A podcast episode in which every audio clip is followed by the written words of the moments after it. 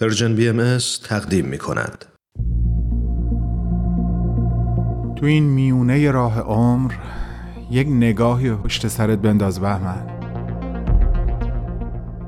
پشت سر حرفای دلتو توی این نامه ها به اونها پر از یاد و خاطره ها و شادی ها دستیابی ها از آثارشون. خیلی از اون آدم ها دیگه تو این دنیا زندگی نمی ولی تأثیری که روی تو یا بشینی براشون نامه همیشه اما در عالم خیال نامه تو می‌تونی اونها رو براشون بفرستی. نامه هایی بدون تمر بدون تاریخ.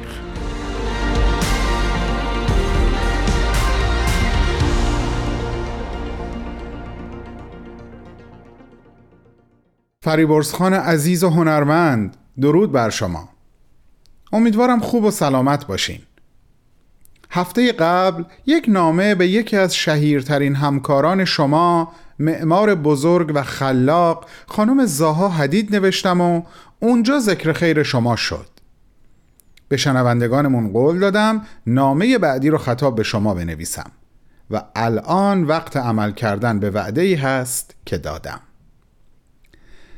البته تا اونجایی که به خاطر دارم در نامه‌ای که چندین و چند هفته قبل به ونسان ونگوگ عزیزم نوشتم به قسمت‌هایی از صحبت‌های شما در سخنرانی که تحت عنوان تعبیر عاشقانه فضا داشتین اشاره کردم و الان زمان خوبی هست که کمی بیشتر صحبتاتون رو با مخاطبان پرژن بی ام در میون بذارم.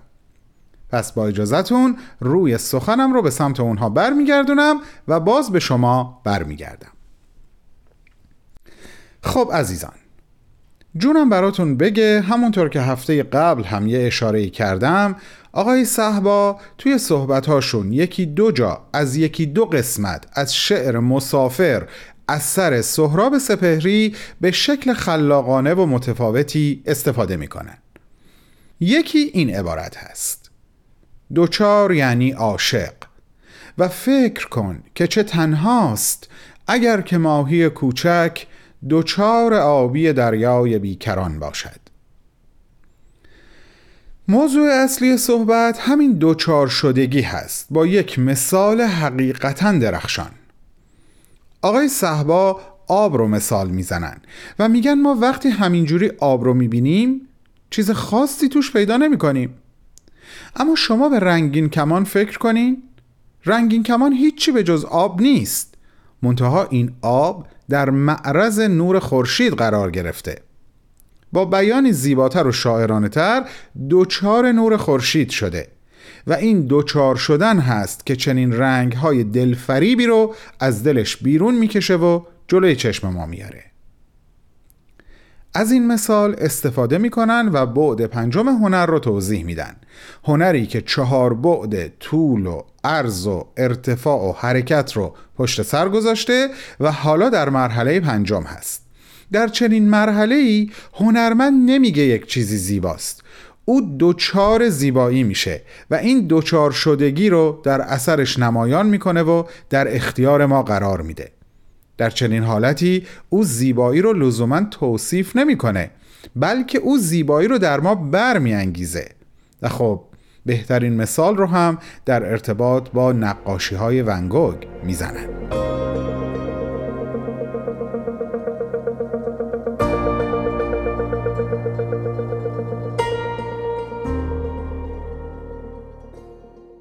خب فریبرز خان عزیز دوباره یه چند جمله خطاب به شما می نویسم و نامه رو تموم می کنم ضمن اینکه دوست دارم اینو بگم که به عقیده من آثار معماری شما همگی در بعد پنجم هنر خلق شدن.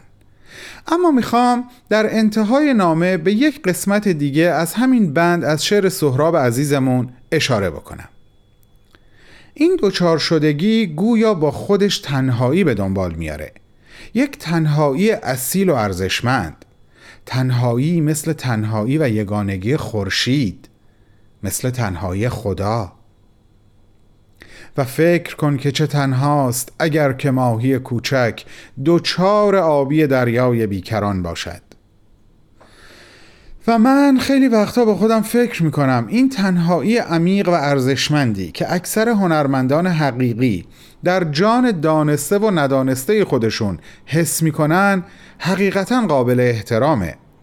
و ما به عنوان مخاطبهای آگاه و جدی هنر باید این تنهایی رو درک کنیم بهش احترام بذاریم و نه اینکه بخوایم اون تنهایی رو از بین ببریم که اصلا از بین بردنی نیست بلکه میشه با بهرهمند شدن هرچه بیشتر از آثاری که به یادگار گذاشتن باعث بشیم اون تنهایی حروم نشه به کمال خودش برسه. و الهی هممون دوچار اون خورشیدی بشیم که از وجودمون رنگین کمان رو بیرون می‌کشه. با عشق احترام و ارادتی همیشگی به پیشگاه مهندس و معمار شهیر ایران زمین کسی که آثارش انسانها رو دوچار می‌کنه عالی جناب فریبرز صحبا بهمن و دوستانش.